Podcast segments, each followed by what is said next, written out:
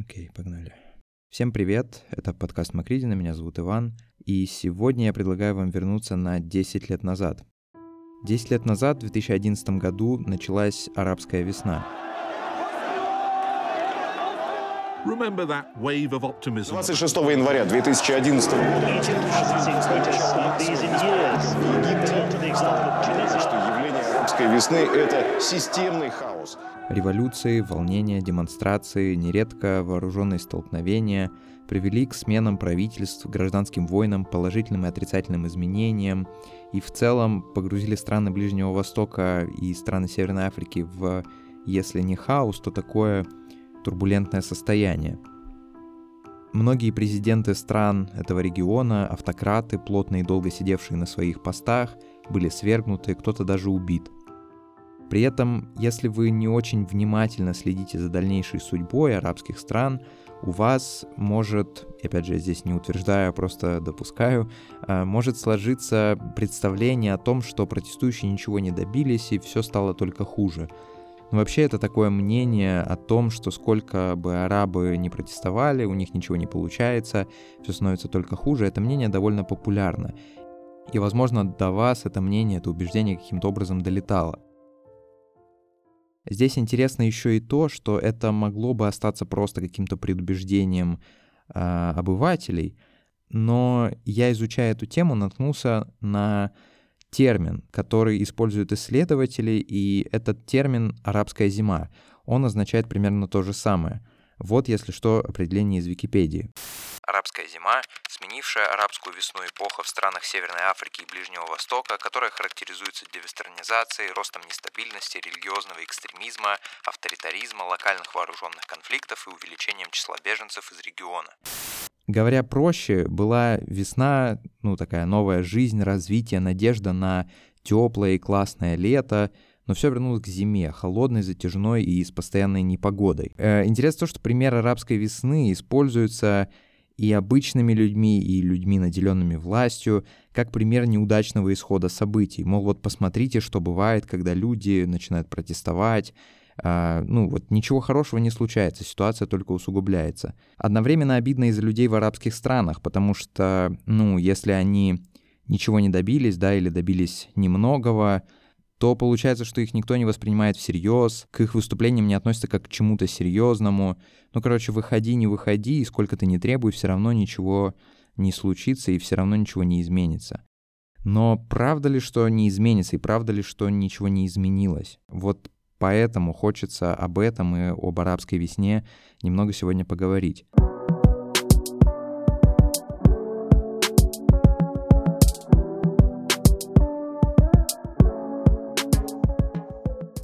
Но сначала немножко исторических и событийных справок. Все началось 17 декабря 2010 года. Муниципальный инспектор Фаида Хамди находилась на овощном рынке в городке Сидибузит в Тунисе. Городок этот э, вот одно из тех провинциальных мест, что обходят стороной не только туристы, но и правительство. На этом овощном рынке было все, как и полагается для типичного восточного рынка. Шум, запахи, голоса, Сорокалетняя Хамди, одетая в синюю инспекторскую форму с погонами и фуражками, в сопровождении двух коллег-мужчин являла собой такое наглядное олицетворение государственной власти, сильной и решительной. При приближении инспектора большинство уличных торговцев, как обычно, поспешно собирали свой товар и убегали, но 26-летний Мухаммед Буазизи не двинулся с места – Хамди уже не раз предупреждал Абу Азизе, что уличная торговля без лицензии рядом с этим рынком, а вы сами понимаете, рынок, огромные толпы людей и, наверное, неплохая выручка, она предупреждала его, что такая торговля запрещена. И обычно Буазизи, как и все остальные торговцы, быстро собирал свой товар и убегал. Но в тот день между Хамди и Буазизи разгорелся конфликт. Молодой человек обвинил ее в вымогательстве и произволе и попытался защитить свою тележку с товаром от инспекторов – его можно понять, он родился в совершенно небогатой семье, не получил образования, потому что ему нужно было прокормить мать и сестер, да и потому что жизнь в Тунисе, понятное дело, не богатая. В этом моменте, когда между Буазизи и Хамди разгорелся конфликт, важны детали, но в разных источниках они описываются по-разному. Инспектор то ли оскорбила молодого человека и ударила его по лицу, а это является очень сильным оскорблением для мужчины в арабском мире, то ли Буазизи первый набросился на инспекторов и порезал Фаиди Хамди палец, то ли инспекторы хотели конфисковать товар и весы. Результат был один. Мухаммед Буазизи пришел в ярость от действий инспекторов, немедленно отправился в мэрию, но вместо искомой справедливости получил новую порцию унижений. Затем то же самое он получил от губернатора. Все это переполнило чашу терпения Мухаммеда. В полдень того же дня Буазизи вышел на площадь перед мэрией, где, как всегда, толпилась масса народа, облил себя горючим и поджег. Окружающие не сразу поняли, что происходит. Некоторые даже начали фотографировать горящего человека, думали, что это какое-то какое представление. В итоге, когда пламя удалось все-таки потушить, у Буазизи обгорело более 90% поверхности тела. Его срочно доставили в больницу, а тем же вечером группа родственников и друзей Буазизи устроила на площади перед местной администрацией акцию протеста. Они выкрикивали лозунги, бросали монеты в металлические ворота со словами «Вот ваша взятка». Полиция в тот день разогнала протестующих дубинками, но они пришли на следующий день. Но в тот момент полиция применила слезоточивый газ и открыла огонь. В итоге погибло два человека, а состояние Буазизи в больнице тем временем ухудшилось. В какой-то момент эту новость стали обсуждать все в маленьком городке Сиди-Бузит, и новость о самосожжении достигла столицы Туниса, города Тунис, что важно. Эту новость начала активно обсуждать образованная молодежь в социальных сетях. Здесь важно понимать, вообще для контекста арабской весны и для контекста арабских стран, важно понимать, что когда я говорю образованная молодежь, это не то, что мы имеем в виду, когда мы в России, например, говорим про образованную молодежь. Она хоть и была с высшим образованием, но была также безработной. И это, собственно, объясняло недовольство многих молодых людей в арабских странах, потому что, несмотря на неплохую там полученную профессию, они просто не могли себе найти работу, даже имея образование. Пока социальные сети бурлили и обсуждали то, что произошло с Мухаммедом Буазизи, пресса молчала, потому что была подконтрольна правительству.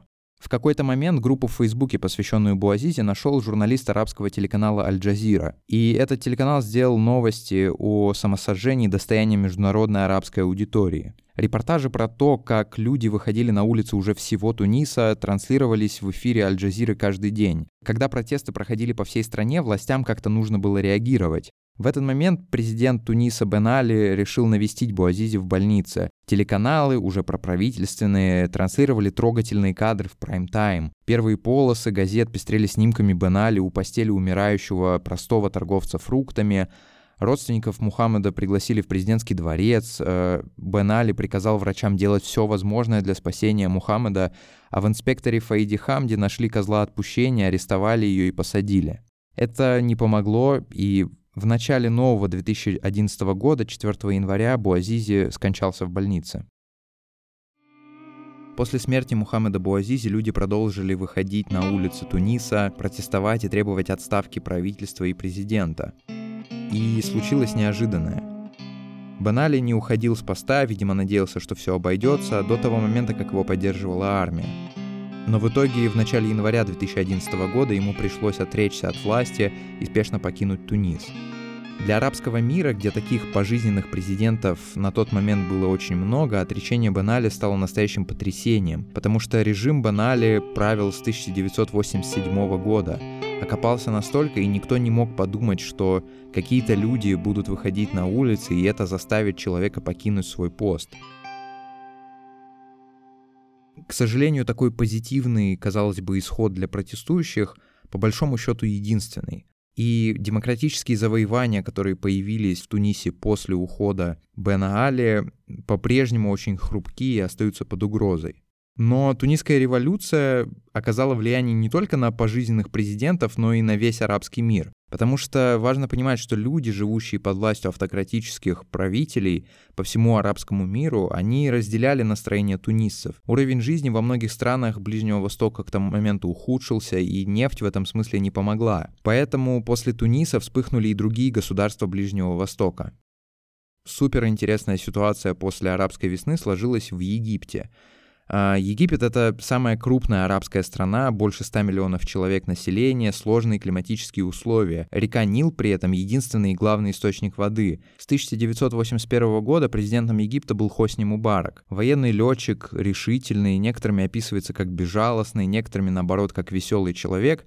Мубарак, став президентом, провел реформы, начал бороться с коррупцией и вывел Египет обратно на международную арену. Со временем, после нескольких переизбраний, в эффективности его правления стали сомневаться, причем с некоторыми из таких сомневающихся, например, с фундаменталистами, ну, это людьми, которые, в общем, за религию, за э, консервативный какой-то устрой, э, он довольно жестко расправлялся. В какой-то момент Мубарак стал таким типичным, прочно окопавшимся авторитарным лидером. Например, кстати, в 2005 году в Египте провели референдум по поправкам в Конституции.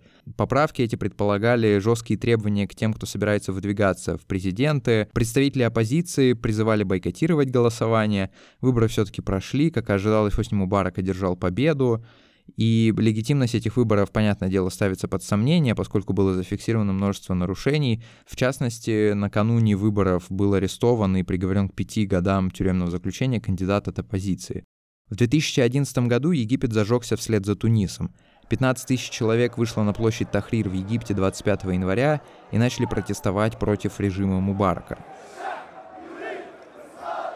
Площадь Тахрир — это тоже очень важное для всего арабского мира и для Египта в частности а, место, такое сердце Каира, а выглядит оно, ну, не знаю, как объяснить, представьте себе хаотичную арабскую застройку, кое-где сохранившиеся старые здания, такое круговое движение, где туда-сюда снуют автомобили, а, шум, гудки, в общем, вот все это площадь Тахрир.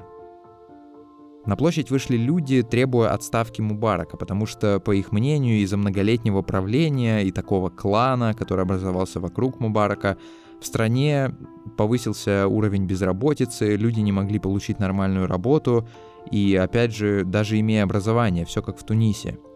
Люди хотели отмены чрезвычайного положения, которое Мубарак вел еще в начале своего срока, в самом начале срока, хотели повышения уровня минимальной заработной платы и в целом повышения уровня жизни – Мубарак попытался удержаться у власти с помощью военных, отключения интернета, посадки лидеров оппозиции, причем как либеральных лидеров, так и, например, а, исламистов.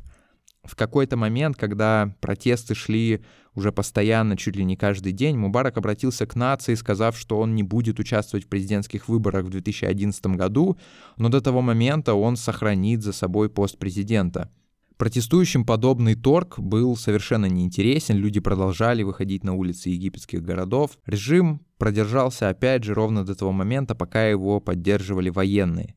10 февраля, спустя всего 15 дней протестов, военные сказали Мубараку, что они больше не будут его защищать, а 11 февраля Хосни Мубарак подал в отставку и передал власть военным. После Мубарака был промежуток около года, когда страной управляли военные, а в 2012 году в Египте прошли первые демократические выборы главы государства в истории страны. На них победил Мухаммед Мурси, кандидат от исламского движения «Братья-мусульмане».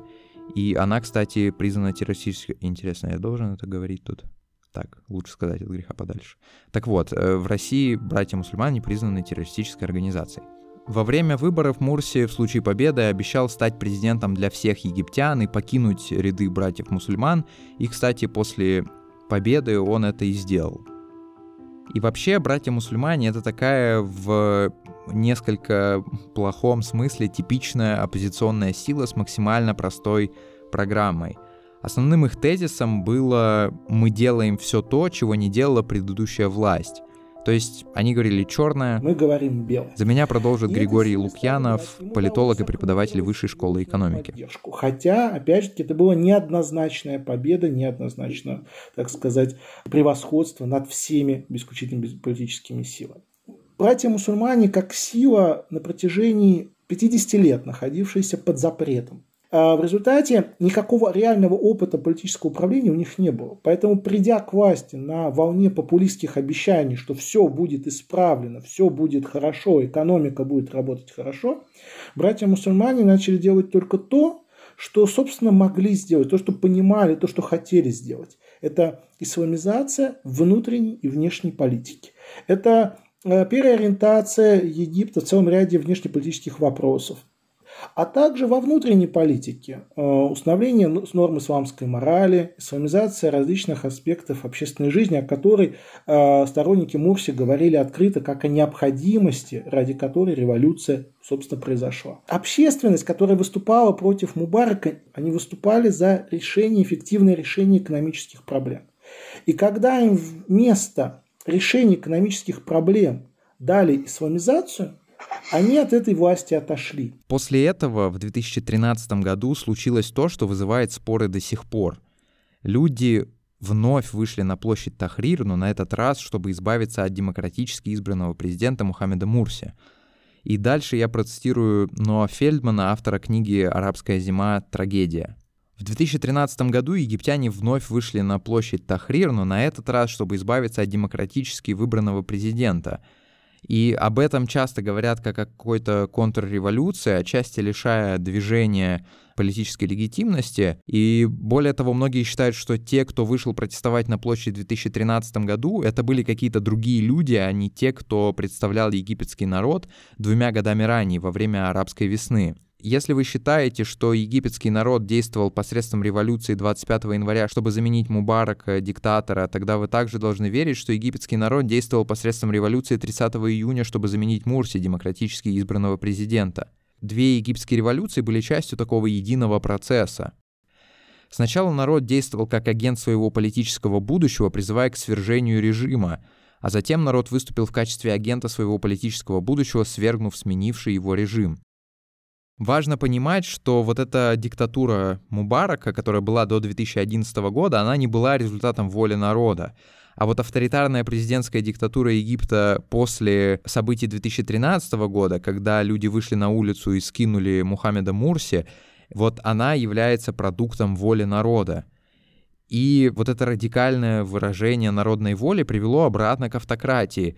Но Идея Фельдмана в его книжке заключается в том, что таков был коллективный выбор египтян. Столкнувшись с выбором демократия, да, какая-то шаткая и какие-то, на самом деле, ростки демократии, которые э, дал им Мурси, или возвращение к автократии, они выбрали второе.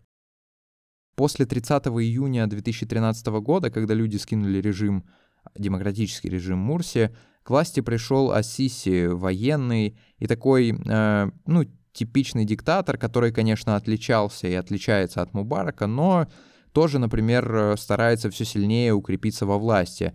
Но важно то, что автократия Сиси в этом смысле отличается почти от любой другой автократии в мире, включая автократию Мубарака, автократию Каддафи и, например, там Асада. Потому что это как минимум, несмотря на все нарушения индивидуальных прав человека, является законным выражением народной воли египтян. Здесь вы меня можете спросить, зачем я об этом рассказываю в выпуске про арабскую зиму, но мне кажется, что это такой вот уникальный и очень интересный случай того, как люди, которые вышли во время арабской весны, да, и по сути многие считают, что именно в Египте началась арабская весна, такая массовая, которая затронула чуть ли не все страны Ближнего Востока, а, что эти люди потом не то чтобы как-то сами так неосознанно скатились в какую-то арабскую зиму с ее нестабильностью, религиозным экстремизмом и авторитаризмом, они, по сути, сами выбрали себе другой путь, который ну, на первый взгляд, ничем не отличается от того, что было до арабской весны. Хотя, конечно, отличается. Но вопрос, который все еще остался, а поменяла ли что-то арабская весна в действительности?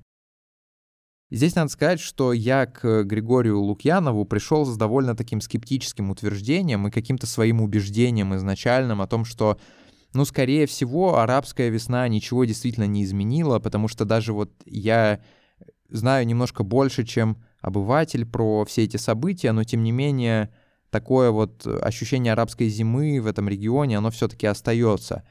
Он меня сразу поправил, потому что... Сказать, что все эти Григорий продолжит сам. носят негативный характер, это значит заведомо встать на какую-то сторону очень такого необоснованного скепсиса, причем такого фундаментального скепсиса, которым, который разделяют те, кто видит в регионе исключительно плохое где, кто связывает Ближний Восток и Северную Африку исключительно с четырьмя вот, такими паттернами, с четырьмя нарративами, с четырьмя угрозами, что Ближний Восток – это только войны и конфликты, это только терроризм, это только мигранты, и это только нефть, а, которая заменяет все остальные виды экономики, и поэтому, в общем-то, все, все плохо в экономике, в политике, безопасности. Интересно, что мы, и под мы я имею в виду людей таких, скажем, либерально-демократических взглядов, мы как бы изначально судим со своей колокольни о всех этих событиях, и судим о них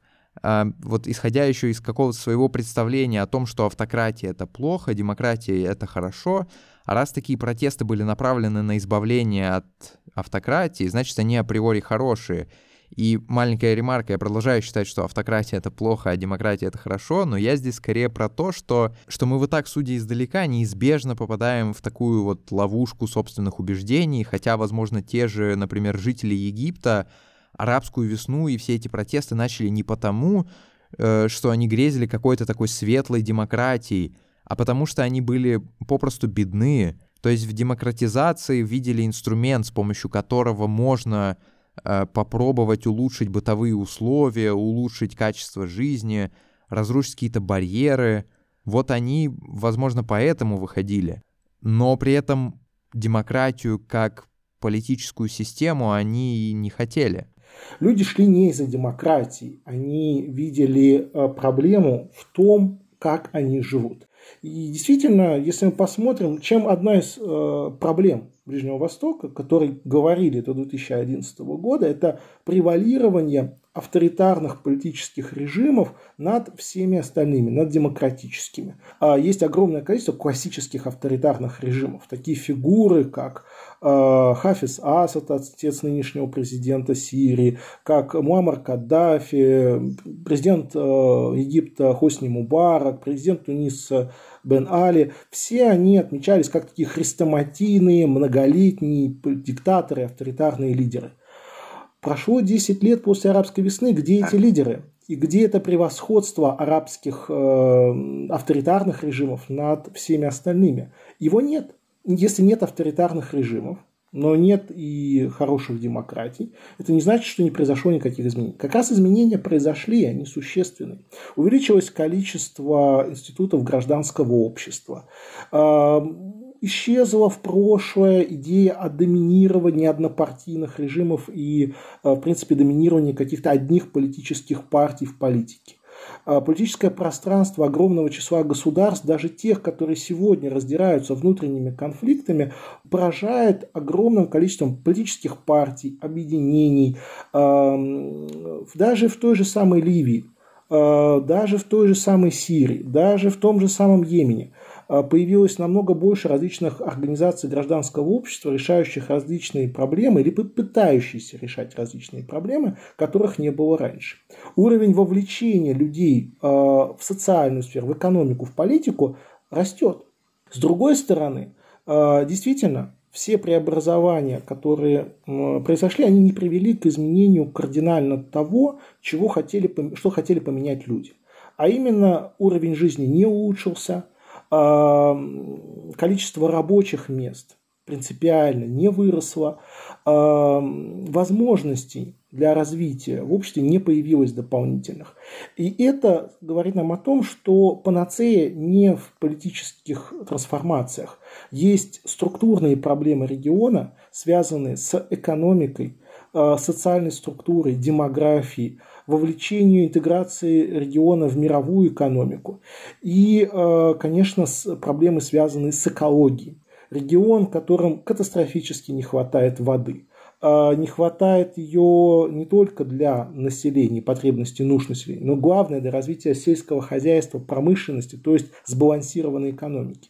И отсутствие вот этой децентрализованной, сбалансированной экономики, где не доминирует добыча нефти, оно во многом Э, создает те проблемы, которые арабская весна не только не решила, она решить их по определению не могла. Вот поэтому, в общем-то, мы сегодня живем, да, в другой реальности в плане политики в регионе. Я бы не назвал эту реальность однозначно темной, печальной и так далее. Это развитие, это трансформация. Регион перешел в новую стадию своего э, развития, становления. И, э, но с другой стороны, куча проблем, которые стояли перед регионом. Они никуда не делись, они обрели некоторую новую форму, некоторые стали намного жестче. Э, и в этом отношении градус напряженности, как и всегда, остается достаточно высоким. Сначала я видел основное зерно в этой истории в том, что бывает, когда автократии прочны, когда институтов гражданского общества нет, и когда за автократией появляются ростки демократии, как говорил президент Буш-младший, но они вот не успевают закрепиться, и все скатывается обратно в автократию. Сейчас же для меня эта история скорее о том, как важен контекст. И, конечно, про то, что если статус-кво не меняется радикально — это совершенно не значит, что он не меняется вовсе. Спасибо, что слушали этот выпуск. Напоминаю, что у меня есть Patreon. Это сервис, который позволяет вам, э, моим слушателям, получать дополнительный контент, всякие бонусы. Еще я завел страничку на сервисе виртуальных чаевых Cloud Tips. Вы можете перейти по ссылке в описании и тоже оставить такие чаевые за мою работу. А, и еще не забывайте подписываться на мои социальные сети, например, в Инстаграме. Там меня найти очень просто i.macridin. Кажется, я ничего не забыл сказать, поэтому до следующего выпуска.